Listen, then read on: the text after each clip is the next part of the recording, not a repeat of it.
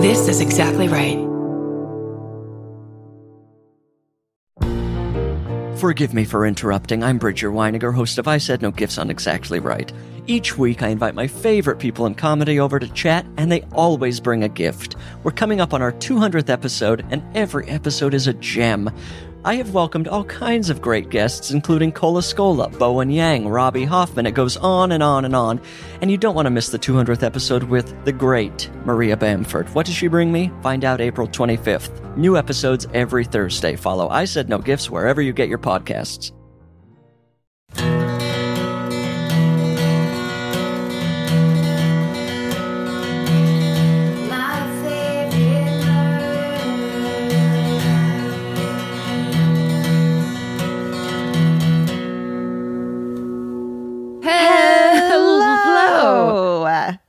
And welcome. To my favorite murder. That's Georgia Hardstark. That's Karen Kilgariff. This is a quiet episode, so no talking, even us. This is your mom has a headache from a long day. Can you kids be quiet for one second? Play the game. Who can be the quietest? Have you ever done that on a kid? Let's see who can be the quietest.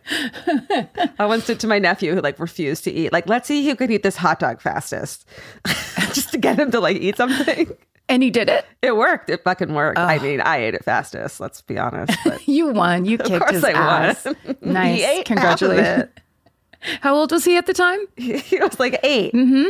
You won. I'm a great auntie. You're teaching that eight year old what the real world is like. Exactly. Eat or be ate. That's right. You think people are going to be nice to you at the hot dog eating contest? They're oh, not. No. I think they're going to wait around for you to eat a hot dog at the hot dog eating contest? No, it is every hot dog man for himself. Grow up. Or a person, hot dog person. We're doing it again. We're talking about hot dogs hot again. What the fuck? I don't. I want someone to please go back, Alejandra, and because I'm not going to make a listener do it, that would be rude. And check and see if every hot dog conversation has been started by me. What if Alejandra clicked on and was like, no? I'm going to actually say no to that assignment. Your hot dog talk is my favorite though, so I, I encourage good, it. good. She's in. She's down. I just want to see if I'm the hot dog pusher. You know what I mean? I do think hot dogs are funny and fun to talk about. So Yeah, absolutely. even if you start it, I'm here to absolutely finish it. Hot dog wise. My hot dog, my nephew's hot dog that he won't finish because he doesn't eat. Are you allowed to grab other people's hot dogs out of their mouth at a hot dog eating contest? Is that something you do? You get extra points if you eat someone else's hot dog at a hot dog. Eating. It's called a contest. snatch away. snatch. the hot dog snatch away. what? This is the PG 13 episode of My Favorite Murder. Welcome. True crime, True crime. some comedy. Clearly comedy, obviously. Definitely hot dog talk, as Alejandra just coined it perfectly. Oh, should we start off with a corrections corner, a real piece of business? Definitely. I did Lori Vallow last week. If if you weren't here, listener, I did one story and I did it for so long that we had to take a break. And now Georgia's doing her story this week. But mm-hmm. in talking about Doom Mommy Doomsday, Lori Vallow, I made a couple mistakes that a listener named Kim Chapman was nice enough to tweet about. I believe this is yeah, it's a tweet from the social media platform X. And and Kim Chapman says Episode 394 corrections. Chad was a cemetery sexton, but it has nothing to do with the church. So we broke that up as like it sounded like he worked at the church and then also sometimes dug graves. Uh huh. Our confusion about that is he was just like the outside guy. Oh, so he wasn't. It was like a hire for hire gravedigger thing. You know what? Why am I saying Kim Chapman knows? I don't know. I didn't know at the time. Why would I be the one making up a new correction? Because you are a sexton. What was it? Because yes, a cemetery sexton, as we all are, we love to tell a tale. No, anyway, so here's the real correction. Yeah. Chad was a cemetery sexton and has nothing to do with the church. And also, Lori's trial was not live streamed, even the audio. It had to be purchased to listen to after the day ended. What? I mistakenly said because it was being audio recorded, but I kind of interpreted that for some reason in my head as live streamed. So like you have to go to like Bitly and like fucking download illegally the the fucking recording of it. What? What? Again, I'm not going to speculate. I refuse to speculate. I'm going to say that's correct. These days, Here's the thing, though. I'm going to say, Kim Chapman, I really appreciate you sending in those corrections. You seem like a true crime devotee mm-hmm. that knows what you're talking about. And I appreciate it as the kind of devotee that does not know what I'm talking about almost ever.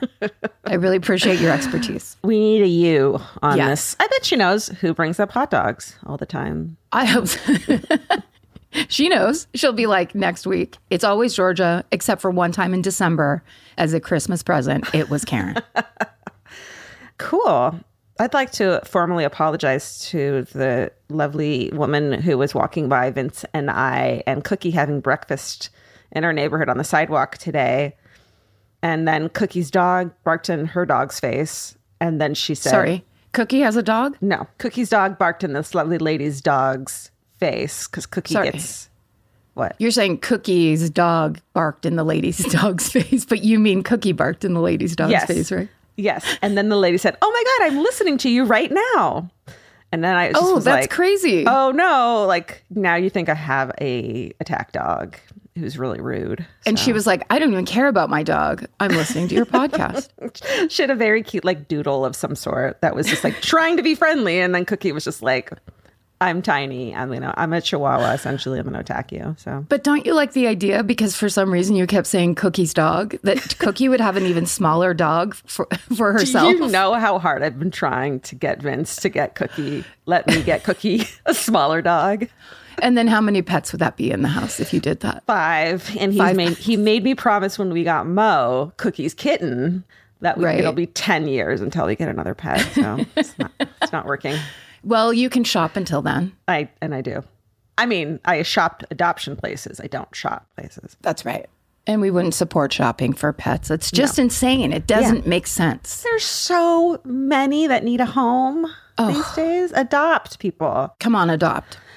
I am reading or listening to an audiobook, Mystic River, mm-hmm. and it is so good, but so fucked up. Dennis Lehane, it's by Mystic River, and it's like a true crime fucking Novel. legendary novel. Yeah, it's really good. And, Nice. depress- and depressing. Right. It's kind of intense. What about you? What are you doing?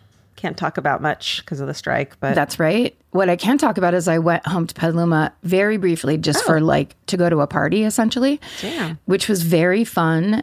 But I was on an airline and I won't name check them because there's so much of that going on lately that I'm just going to be like, it wasn't, I'm not complaining per se. Yeah. But there is no room in this one airline I was on between your knees and the back of the seat in front of you. And I am five, six. yeah, How does anyone do it that's even half tall? truly i got in one of those airplanes that shall not be named in the bathroom i'm five five and i could barely turn around and move mm-hmm. in it you know what i mean like how Yes. do humans of average size live They're adjusting things past the point of Yeah. like that people can deal with it. It's not enough room. when did it stop being like about the customer on the airplanes I think somewhere in the middle of COVID where they said we can get away with everything. and let's stack chairs on top of each other and just like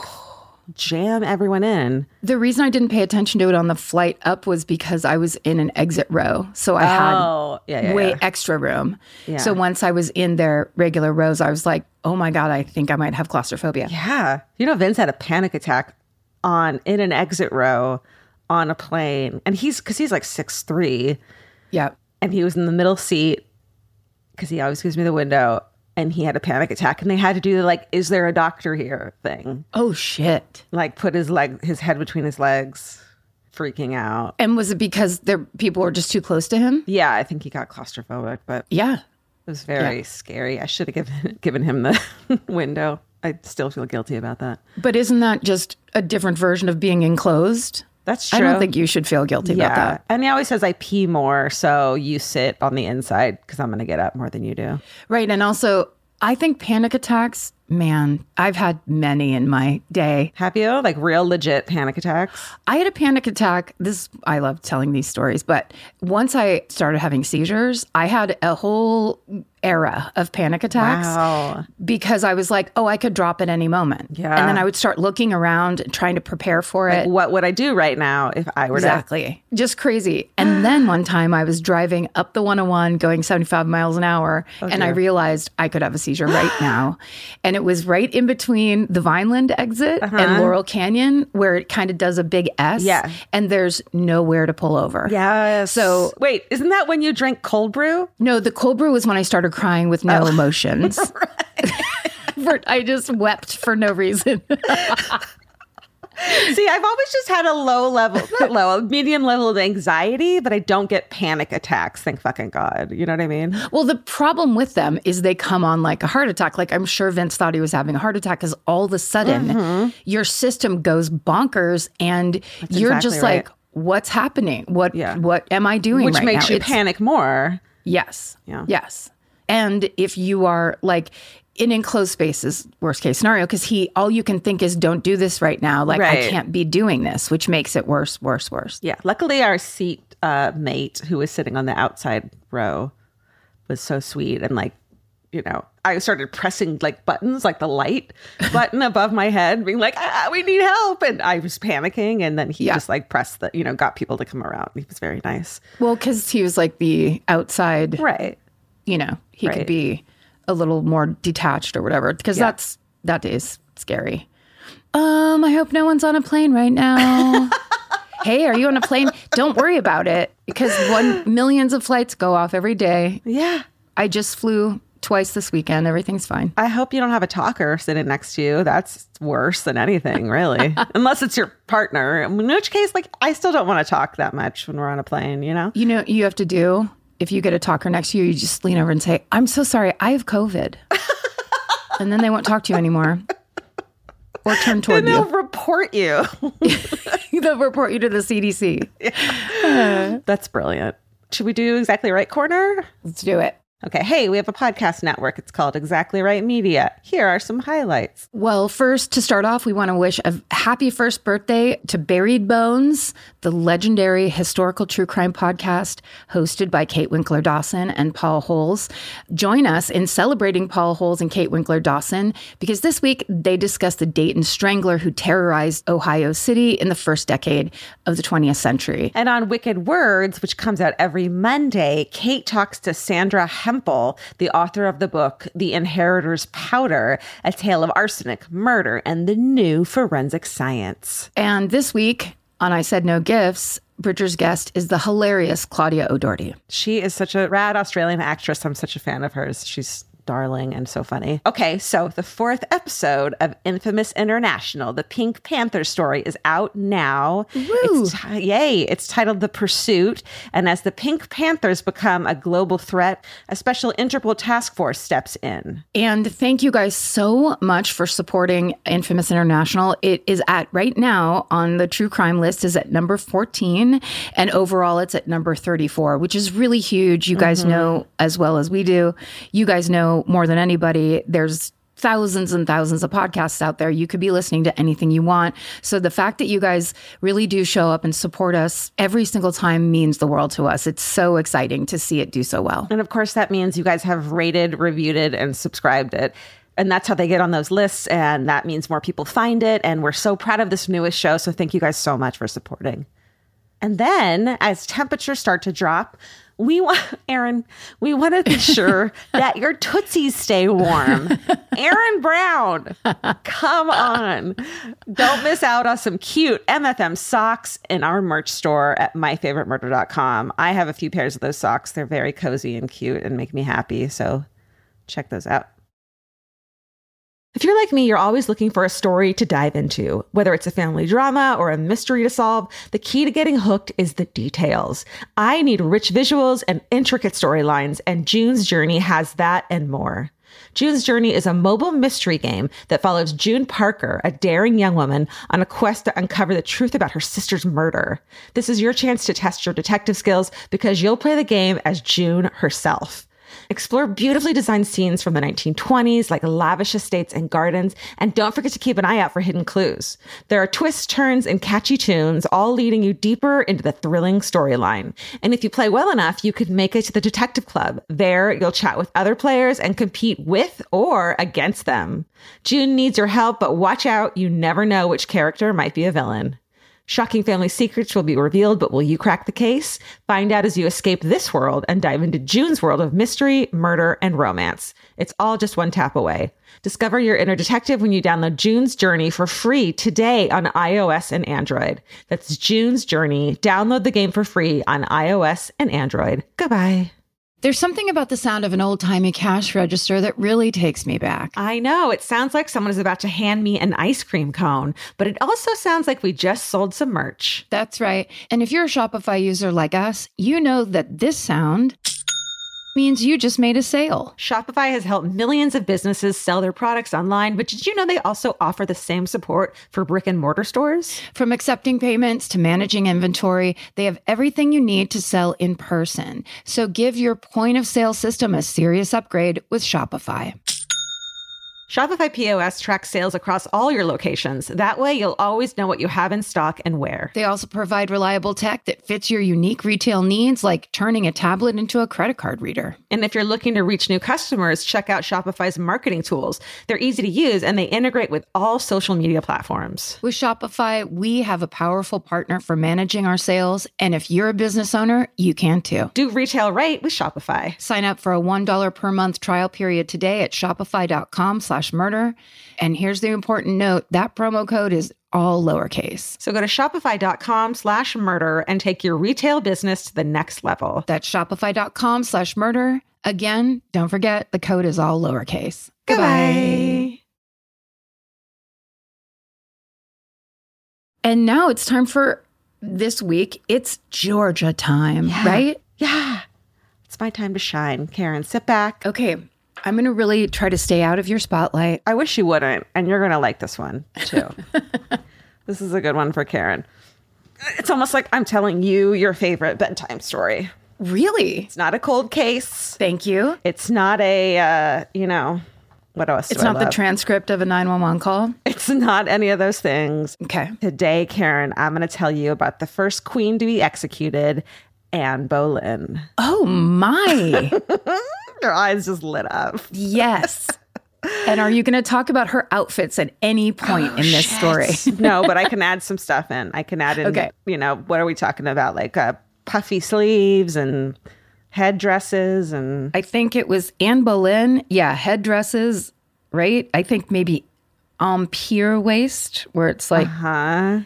cuts Tits, off under your boobs, like it goes down. cleavage for days, right? cleavage time. Yeah, like not just Yeah. cleavage, like top of boob, you know, whatever that's called. Just a full double serving every day and night. How did they do it? Mm. They they didn't. They had to execute her because of it. Okay. That's right.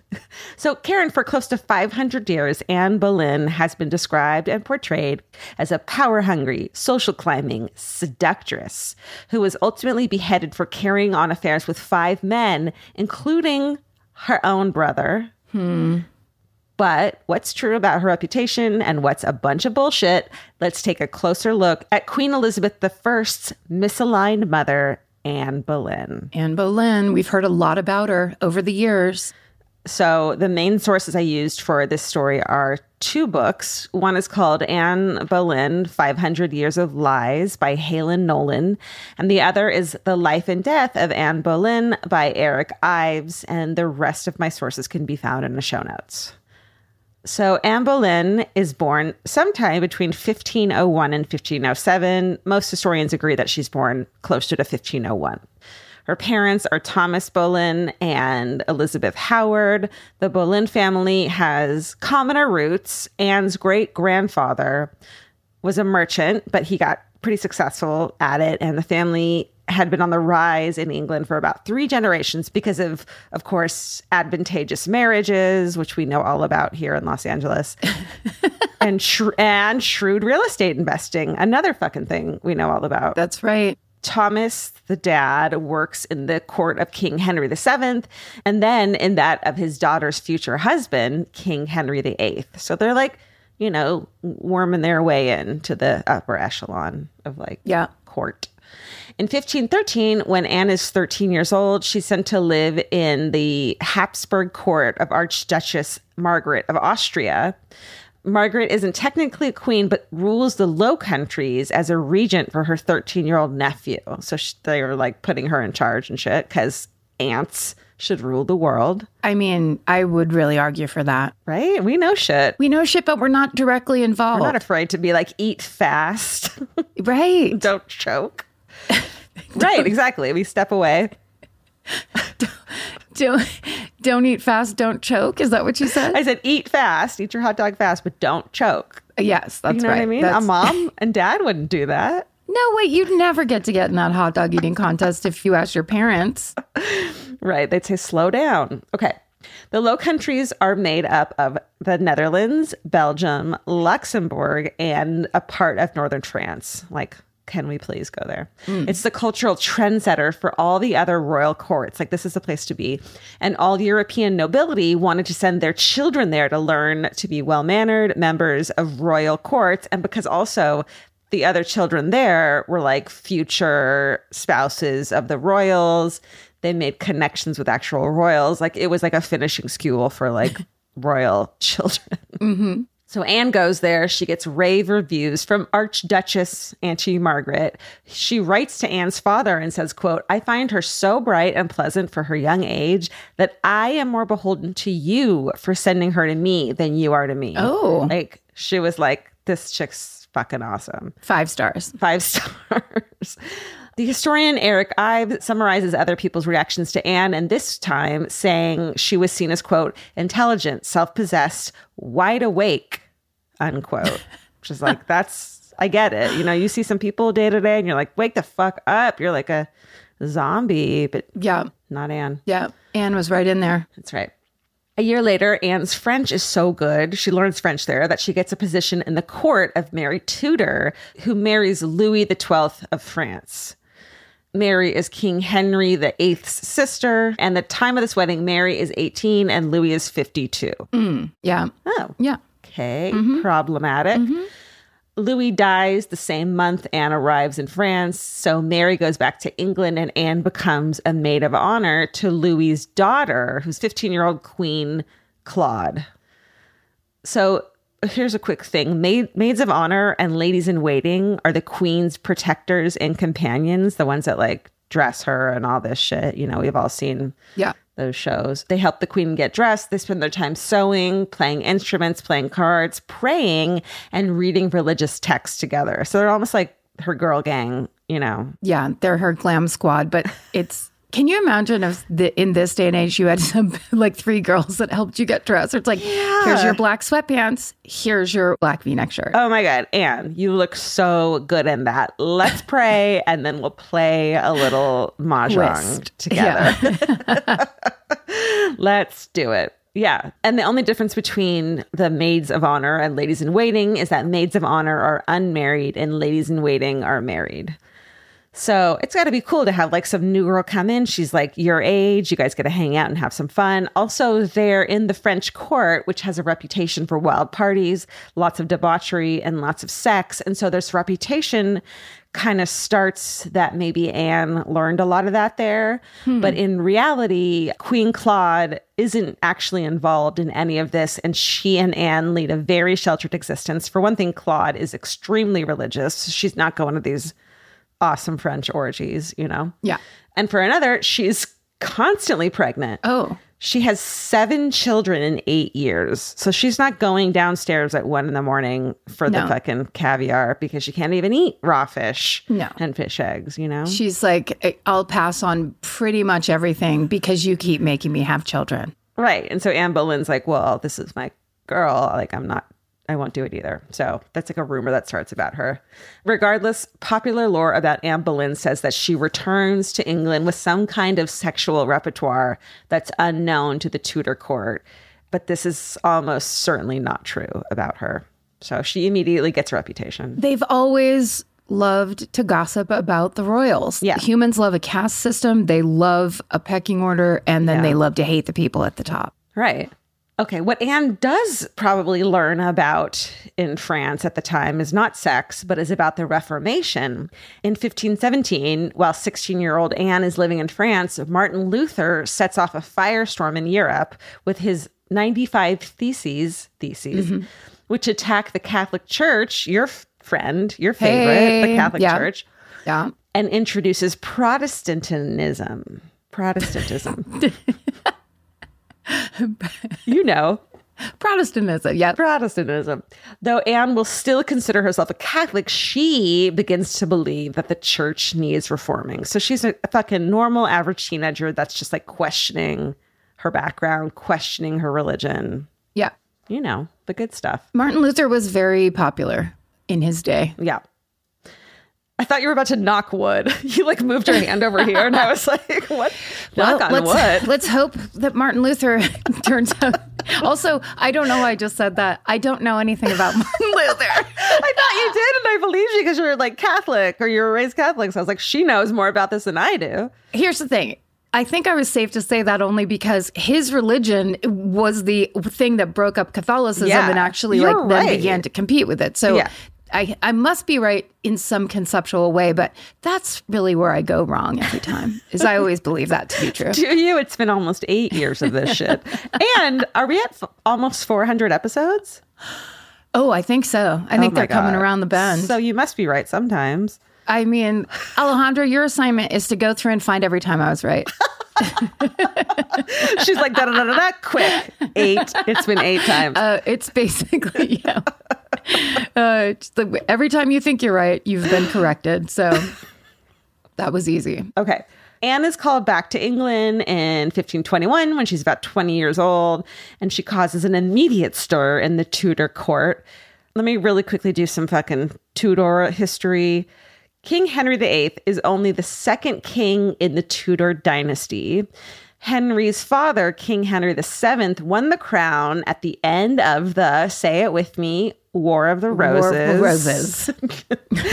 which was a 30 year civil war for control of the throne. And that's the only time I'm going to mention Henry VII. So from here on out, I'm, when I say Henry, I mean Henry VIII. Okay. So before the War of the Roses, there was the Hundred Years' War with France. Jesus, so much war.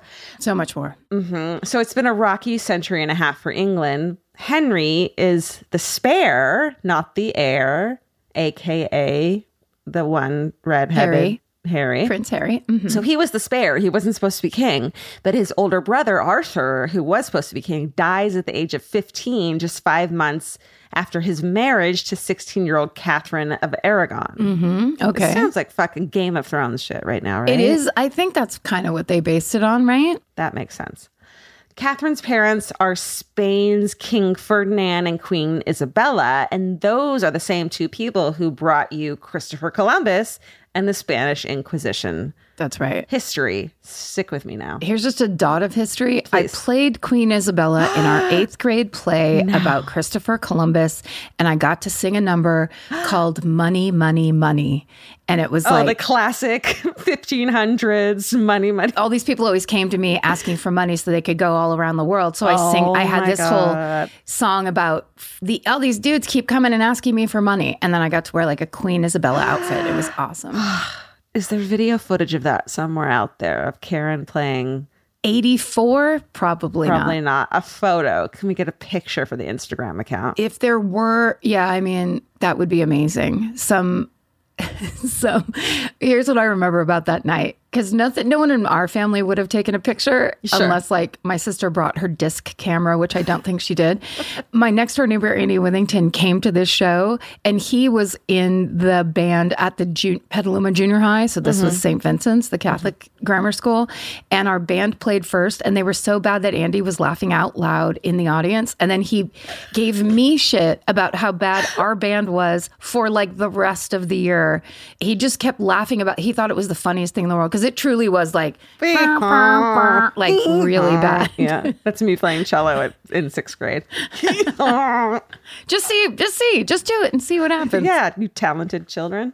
Yeah. So the match between Catherine of Aragon and Arthur is a very powerful match for the Tudor dynasty. So they're like, yay, raw, awesome. Right. And Henry's father, once Arthur dies, doesn't want that to slip away. So Henry's father and Queen Isabella are just like, let's just take Catherine, whose fucking husband just died, and marry her to the spare, who's now going to be the king, Henry, Oh. who's now 10 years old, you know, the ripe old age of 10. Really? She gets to marry a kid in fourth grade? Yeah, a 16 year old. She's like, I just want to take the fucking Volkswagen Rabbit out for drives, and you're making me marry a 10 year old? Like, what? Wow. They were, I bet they were used to it though. That Yeah, stuff happened all the time. Absolutely. So he's now supposed to be king. They want them to get married. To do this, they need a dispensation from your friend the Pope. A dispensation is an official permission to do something that otherwise would be forbidden under your friend Catholic law. So I mean, I just don't, I don't want to be this related to the Catholic Church. I feel, okay, your acquaintance. you know, I'm raised in it, but I have more of a Sinead O'Connor stance with it. Okay. Okay, your frenemy, Catholic. Right, exactly. law. Okay. Henry, of course, is not interested in the marriage. And when he turns 14 as future king, he's able to reject the match. And so Catherine is in limbo for the next three years until Henry's father dies in 1509. And now finally, 17 year old Henry becomes king. Okay. So he's like of age at this point. So he has a change of heart, decides he will marry Catherine, who's now 23. So we've got 17 and 23. Problematic a little, but you know, Not back then. not back then. They get married and they have special permission from the Pope. So by the time Anne comes onto the scene in 1522, 13 years have passed. Catherine has given birth to one boy who unfortunately dies shortly after he's born. She has a series of stillbirths and miscarriages and gives birth to one girl who survives. And this is Mary, who will eventually become known as Bloody Mary because of her passionate quest to return England to Catholicism and the hundreds of Protestants she burns at the fucking stake. Jesus. Yeah, so she's mm-hmm. not chill. So and she's like super anti Martin Luther. Right. But that's decades in the future. And Bloody Mary is about five years old when Anne gets to court. So Anne is 21. Catherine, the wife of Henry, is about 38. Henry is 32. The king is becoming increasingly agitated about not yet having a male heir, which he feels he needs in order to solidify the Tudor dynasty with a third generation. Like, that's the most important. We all know that's the most important thing in their lives. You know what I mean? Right. So Anne has this older sister named Mary, and she's super fun. She's already maid of honor to Queen Catherine. And the same year Anne comes back from France, Mary becomes King Henry's mistress. Mm-hmm. So, unlike Anne's rumored relationship, Mary's extramarital affair with the king is confirmed. So, there's all these like these stories about Anne, but they're not true. But Mary is like for sure, for sure, the mistress. But Queen Catherine, who has been raised a princess and is a professional royal, basically just to turn a blind eye to her husband's philan- phil- philandering, Philanthropy. philanthropy. no, she's all about the philanthropy. The philandering is the problem, but she can't care about it. You know what I mean? Right. It sucks. Can't show it. No. Right. You have to let it happen. And she hasn't given her an heir, so she can't really, or a male heir, so she can't really make any demands herself. Poor thing. So there's a third Boleyn kid in the Tudor court, and that's Anne and Mary's brother, George. And Anne and George are said to have a very close relationship. The two love to banter together. They have a lot of inside jokes. People at court find them a bit annoying when they're together. So they're that, that fun brother and sister. When when we were kids, my parents divorced. We all had to go to family counseling, mm-hmm. and my brother and I just started making up these inside jokes because we weren't doing well, and so we like that's how we bonded. And the therapist fucking hated us because my brother and I, and to this day, we have a secret handshake that we made up in family therapy to annoy the therapist. nice. Someone psychoanalyze that, please. and we still do the we we do the secret handshake whenever we see each other. So they're that kind of brother and sister, you know. Okay, here's a question for you. What do ice, cat litter, and laundry detergent all have in common? If you said they're heavy AF, you're right. Or if you said you don't know you're out of them until it's too late, you're also correct. Most importantly, these items can all be ordered directly to your house with DoorDash. At this point, we all know and love that DoorDash can deliver our go to comfort meals from our favorite restaurants. But did you know that you can also order household cleaning essentials and even over the counter pharmaceutical products through DoorDash? That's right. DoorDash is here to help you in a pinch. Like the 30 minutes before you host a party when you look around and feel like you're missing something, quickly get extra decorations, scented candles, or beer and wine delivered right to your door. Or the day after the party when you realize you don't have enough garbage bags, wet wipes, or ibuprofen to make it through cleanup. DoorDash has you covered. DoorDash is perfect for my parties because every single time we don't get enough ice. Everyone always needs ice and they forget it. And running to the store when your party's about to start or when it's already started or in the middle of it is a nightmare. So having DoorDash drop off some ice or party supplies or whatever you need is so awesome. DoorDash, your door to more. Download the DoorDash app now to get almost anything delivered. Must be 21 or older to order alcohol. Drink responsibly. Alcohol available only in select markets. Goodbye. Georgia, have you ever been blown away by the most simple dish at a restaurant, like perfectly scrambled eggs? Oh my God, yes, Karen. And then all I want to do is make that dish at home and eat it every day. Well, you probably could, as long as you have the chef's secret ingredient Made in Cookware. Made in was created to bring restaurant quality performance kitchenware to home chefs around the world. For years, they've built their business by supplying restaurants and top chefs with high end cookware. Some of Tom Colicchio's most treasured dishes at his restaurant Craft are made in Made in. Whether you're cooking for professional critics or just the critics you live with, your meals will benefit from the quality of Made in products. Like their carbon steel cookware, it combines the best of both cast iron and stainless steel clad, so it's rugged enough for grills or an open flame. It's the MVP of summer cookouts and cook ins. What I really love about made in cookware is that it actually makes something like having a Memorial Day barbecue much more convenient because you can keep everything on the grill. If you need to throw, say, a pan of garlic up on the top while you're grilling your steaks on the bottom, it's strong enough, durable enough to do that. If you want to take your cooking to the next level, remember what so many great dishes have in common. They're all made in, made in. Save up to 25% this Memorial Day from May 18th through May 27th when you visit visit madeincookware.com. That's M A D E I N cookware.com. Goodbye. Goodbye. So Anne's debut at court is in pageant, a kind of skit with music and dancing that royals and members of court would perform. This particular pageant is about the virtues of good ladies and gentlemen, and each player is cast as a particular virtue. Anne plays perseverance, while her sister Mary plays kindness. And these are elaborate productions with multi story sets and beautiful costumes. Hey, you love costumes. According to historian Eric Ives, Anne and the other women wear, quote, oh, hey, it is here. Thanks, Allie. White satin, each with her character or reason picked out 24 times in yellow satin, and the headdresses were of cowls of Venetian gold set off by Milan bouquets, unquote. Wow. So that's what they wore. So they had these things of like, here she is. Look at how fucking eligible this chick is. Blah blah blah. You know? A pageant, like a beauty yeah. pageant, but with a, a little story around it. Okay, and there's a huge disagreement about what Anne Boleyn looked like, and this is mainly due to the fact that most accounts of her were either written by people who wanted to be in favor with her daughter later, Elizabeth I, or else by political opponents of Anne or Elizabeth who fucking hated her. So it's hard to know exactly what she looked like. So some accounts describe Anne as a great beauty, while others say she had three arms, a protruding tooth, and a large growth coming out of her neck. Mm. There are also very few surviving portraits of her, and the ones we have might not even be of her. So most historians agree that Anne is basically just fine looking, has dark hair, but what makes her stand out in court is her wit, her style, her charisma, and her intelligence. So Anne quickly becomes extremely popular at court and becomes a maid of honor to none other than Queen Catherine. If she became popular in court, I bet those descriptions of her being, you know, quote unquote unattractive are the thing that's gossip because yeah. that's a part of it. Right. And maybe she was just like, you know, normal looking. It's just like average, fine, whatever. She doesn't right. have to be a great beauty because she's smart as fuck. And that's how right. it, like, that's, you know, that'll keep the marriage going. Sure until they kill you. So, in those earlier years in the Tudor court, Anne has a few potential suitors.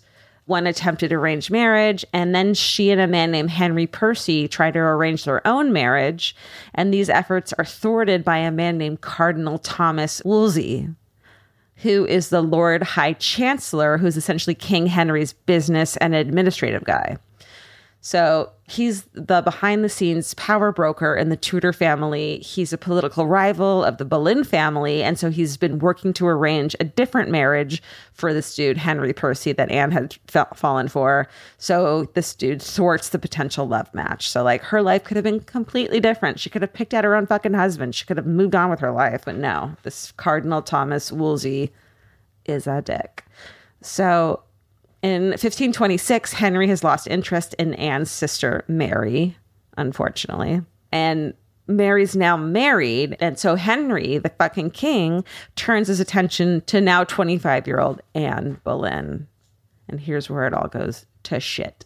Mm. Henry has already stopped going to Queen Catherine's bedroom. He's already pondering an annulment or a divorce because of her supposed failure to produce a male heir. But when he first starts pursuing Anne, it's because he wants her to be his mistress, not his wife. And this changes over the course of a year, and we can chart the change through Henry's 16 surviving love letters to Anne. Wow. So those like exist. Unfortunately, none of her responses exist, but we do know from Henry's letters that she didn't always respond. I think she was playing this like not a game. Maybe she like wasn't even interested, but whatever it is, it fucking works because he like slowly went from being like, I want you to be my mistress. And she's like, fuck you. No thanks. Haha. And to him going, let's get married. Mm-hmm. Like she did something. I don't want to say right because that's like the end game being marriage isn't, it's not who gives a shit, but like that's, if that was her point, that it worked. Well, back then, that's all they gave a shit about. Right. It's not, we can't be like, it's today, it's the same as today. It was Yeah. 1500. So it was like a completely different world. But I almost do get like a feeling, and just from this stuff, that like maybe she didn't want to be the king's wife or the queen, I guess you would call it. If she wasn't responding to his letters, she didn't want to be his mistress, which some would think would maybe lead to being the wife. She like wanted to marry some other dude and they wouldn't let her. It seems like she wasn't that interested. Like she wasn't pursuing it. Right. And she didn't have to, because women didn't really have a choice back then. So it was just kind Right. of like, if the king picks you, Right. you're it basically expect him in your chambers or whatever, right? I mean, Totally. like, Totally. which then would actually, psychologically, it would make sense that if she is going like, oh my God, I'm so not into this, then he's like, I must have you. So the reason she essentially she doesn't want to be the mistress even of the king is that her sister Mary does get married after her affair with the king, but not particularly advantageously because she had had an affair with the king. So like she didn't marry up as high as she hmm. could have because this sullied her reputation and Anne doesn't want the same thing to happen to her. So she stays away from the court at her family's home in Hever Castle. And this is where Henry sends most of the love letters, as well as a, how romantic is this? A dead deer, which he had hunted for Anne. Oh, Which actually, like at the time, it's like deer meat. Great. yeah, that's probably a very not a threat, which is what it kind of appears to be. It's not. on its face. See, it's all different. You know, back then it was like the hmm. most romantic thing you could do kill a deer for a girl. kill a royal deer.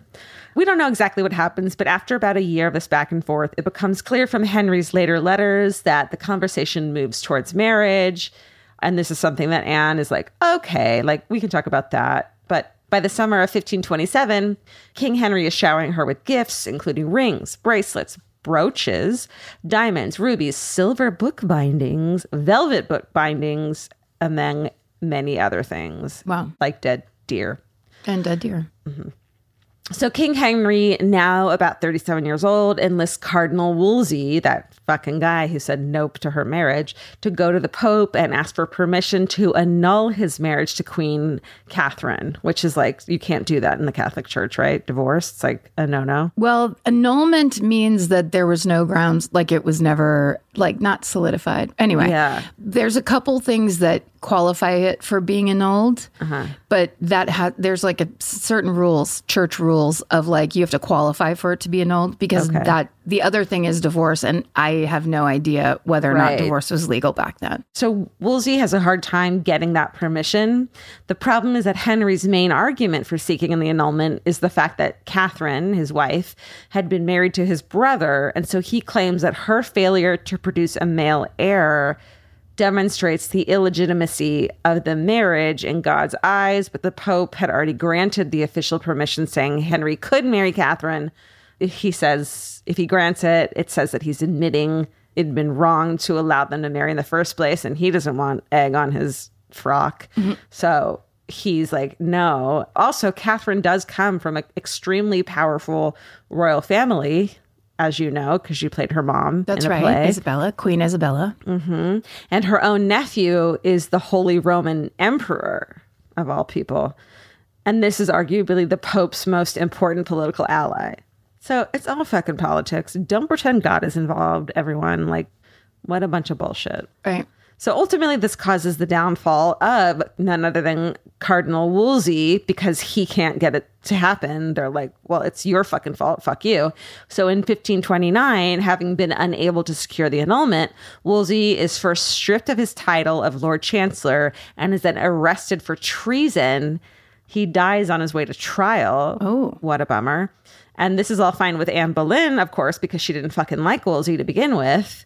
But going back to her time in France, she's also a true believer in reforming the church. And she shows King Henry of reformer texts, which point out that the Bible never mentions a pope and says that kings are actually highest authority next to God. Hmm. So she's like, let me show you what I think. She like went to the OG text and was like, "Hey, guess what? Yeah. They don't even acknowledge you in this book." So that's a badass move. bullshit. I call bullshit on everything. Like the world. She's essentially calling bullshit on the government and how it works, which is pretty rad. The texts she shows him are incredibly controversial, even heretical, but they make an impression on the king and they also happen to chart a path that would make Anne queen. But most historians agree that Anne was a true reformer and wasn't only serving her own ambitions. So she actually was really interested in this stuff. Henry finds a new fixer upper, a man named Thomas Cromwell, whose name is so familiar. He doesn't have the same title that Wolsey did, but he winds up having a similar role. And he is the person who ultimately gets King Henry the annulment, though not by getting permission from Rome. In 1532, Cromwell convinces Parliament to come up with a list of abuses in the Catholic Church and to pronounce King Henry the leader of the Church of England. And this means Henry can get the annulment and finally marry Anne. They're married in a secret ceremony at the end of 1532. The marriage is made public in 1533. And in June of that year, Anne is crowned queen. Catherine's title is changed to Dowager Princess, and she moves to several different palaces before her death three years later.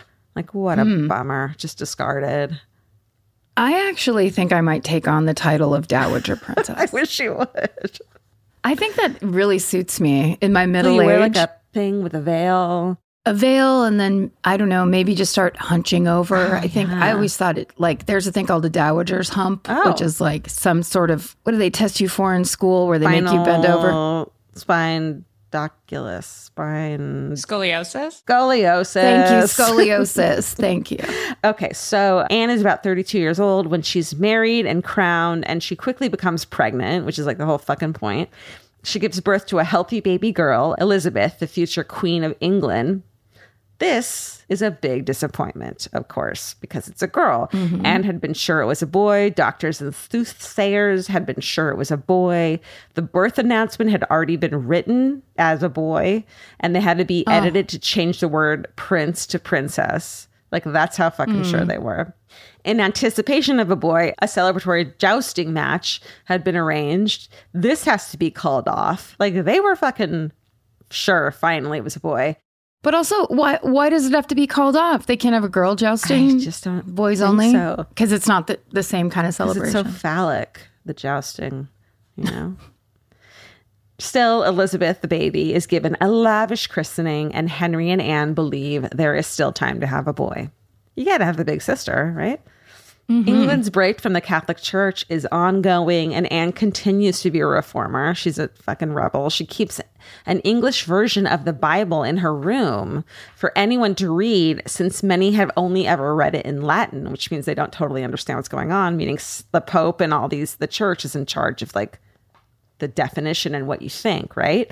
And so Yeah. it's technically prohibited to have an English version of the Bible since the Church of England hasn't caught up with its own laws or its own version of what will become Protestantism yet. So Anne advocates on behalf of people who have been imprisoned for possessing English versions of the Bible. So she's before her time for sure. Anne's true passion for reform is also where the first seeds of her demise come from. So her former ally, this Thomas Cromwell, starts to become an adversary. After England's break from the Catholic Church, there's disagreement on where all the wealth from England's monasteries should go. Anne argues that it should go to the people and to charitable causes, like a normal fucking empathetic human being. But Cromwell argues that it should come back to the king and be distributed among none other than his close friends. Hmm. Like, oh, that's convenient for you. So Anne's relationship with her husband, Henry, also becomes rocky fairly quickly. He had been chasing her for about seven fucking years, trying to get up in that.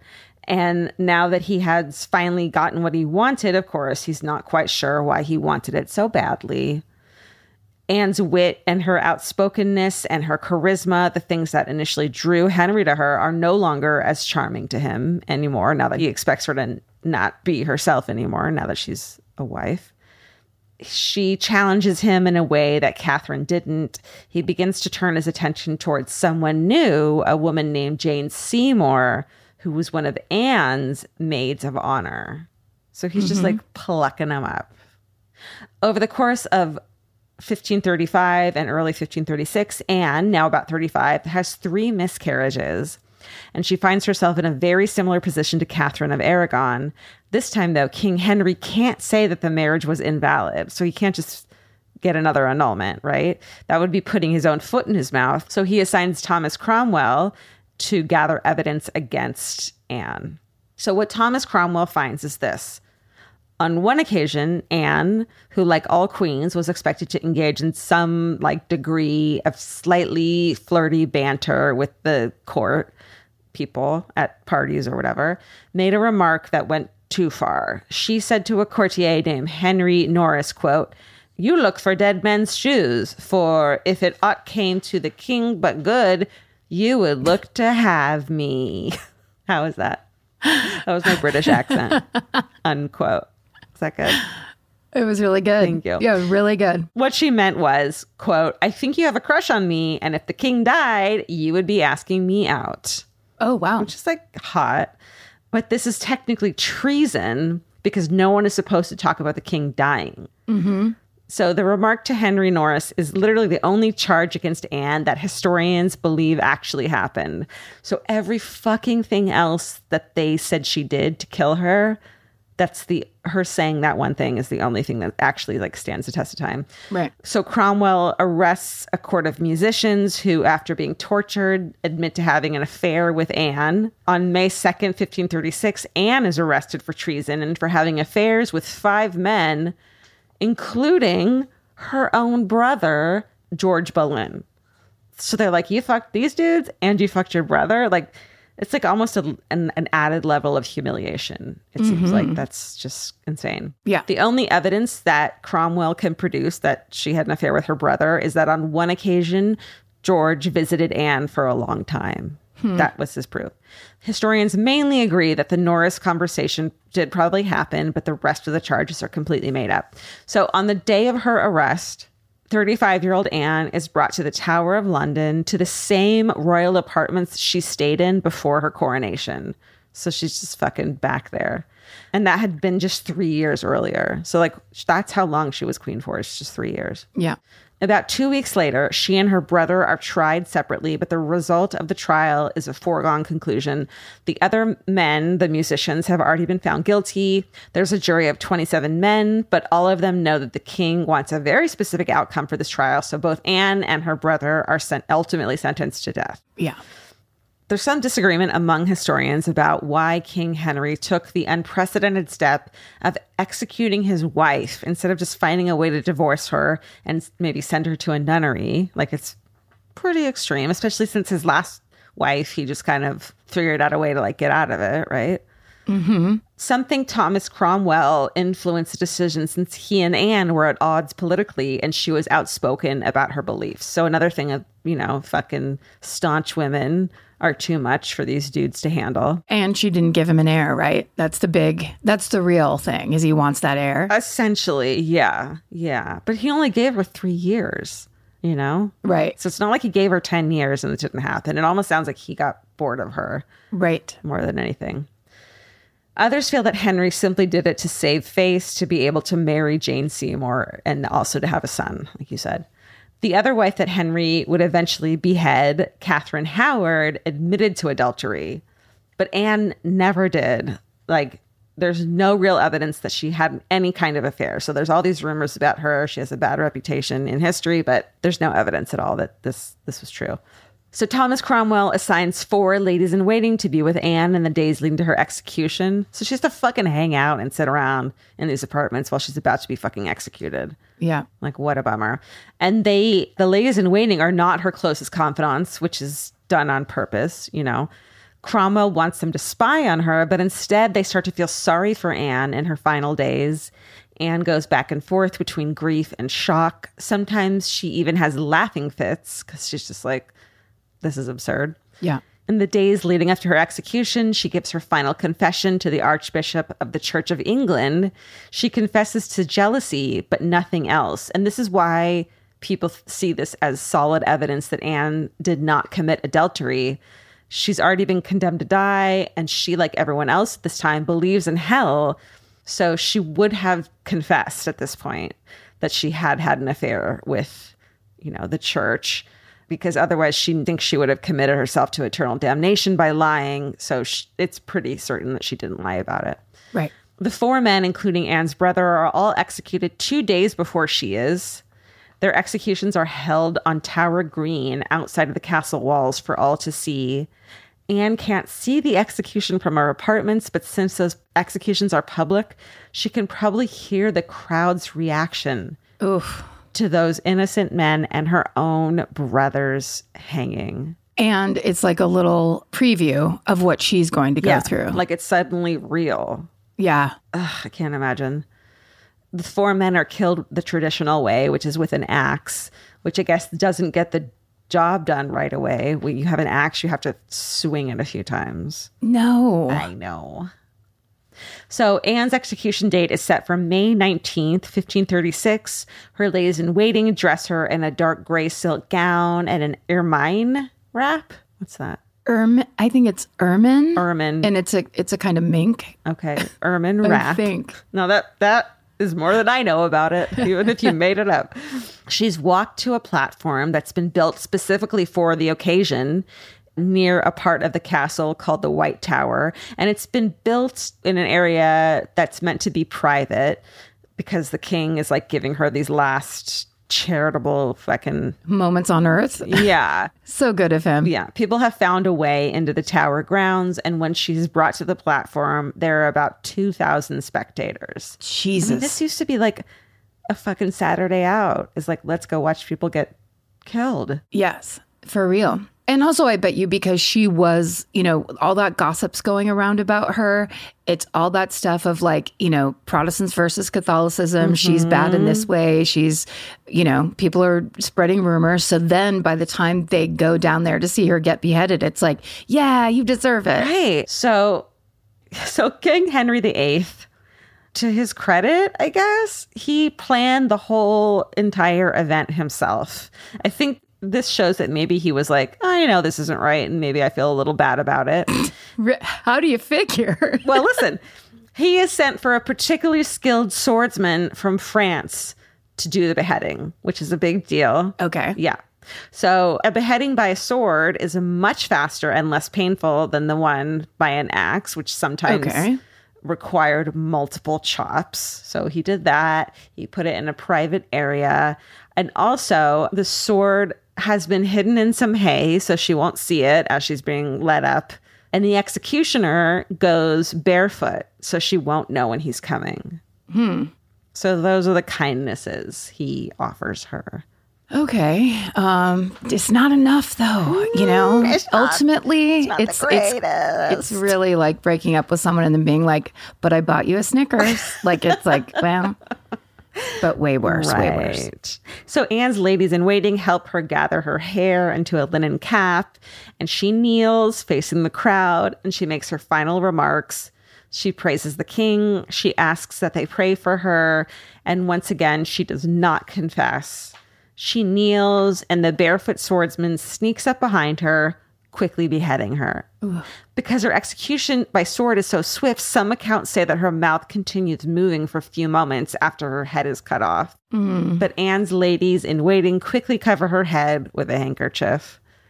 King Henry, as we all know, will go on to have four more wives. Jane Seymour will die, but does produce a male heir.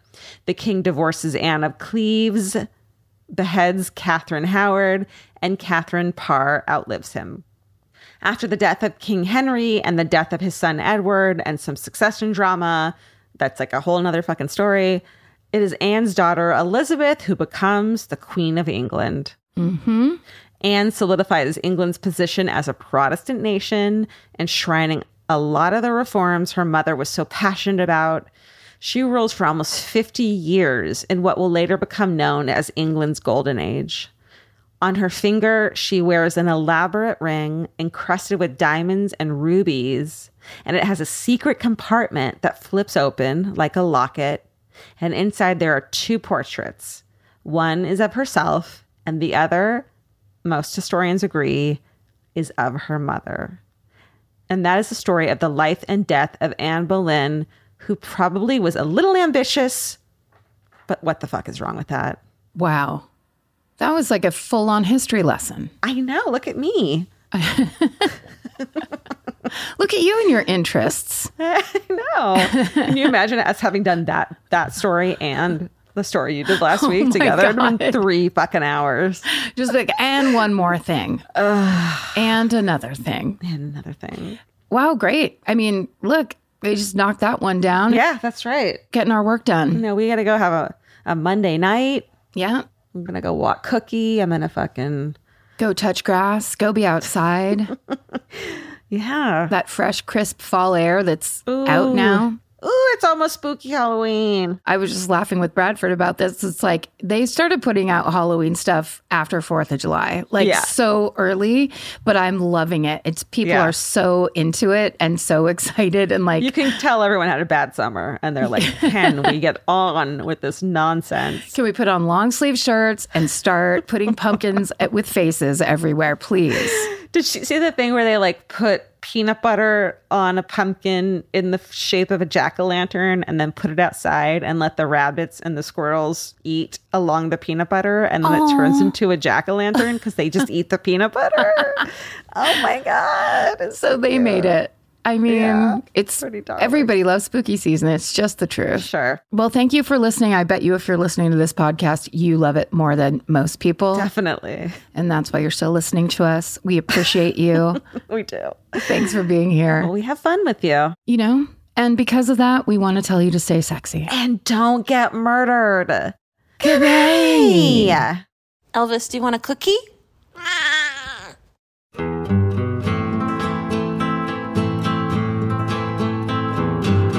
This has been an Exactly Right production. Our senior producer is Alejandra Keck. Our managing producer is Hannah Kyle Creighton. Our editor is Aristotle Acevedo. This episode was mixed by Liana Squillace. Our researchers are Marin McClashin and Ali Elkin. Email your hometowns to myfavoritemurder at gmail.com. Follow the show on Instagram and Facebook at My Favorite Murder and Twitter at My Fave Murder. Goodbye. Follow My Favorite Murder on Apple Podcasts, Spotify, or wherever you like to listen so you don't miss an episode. If you like what you hear, rate and review the show. Visit exactlyrightstore.com to purchase My Favorite Murder merch.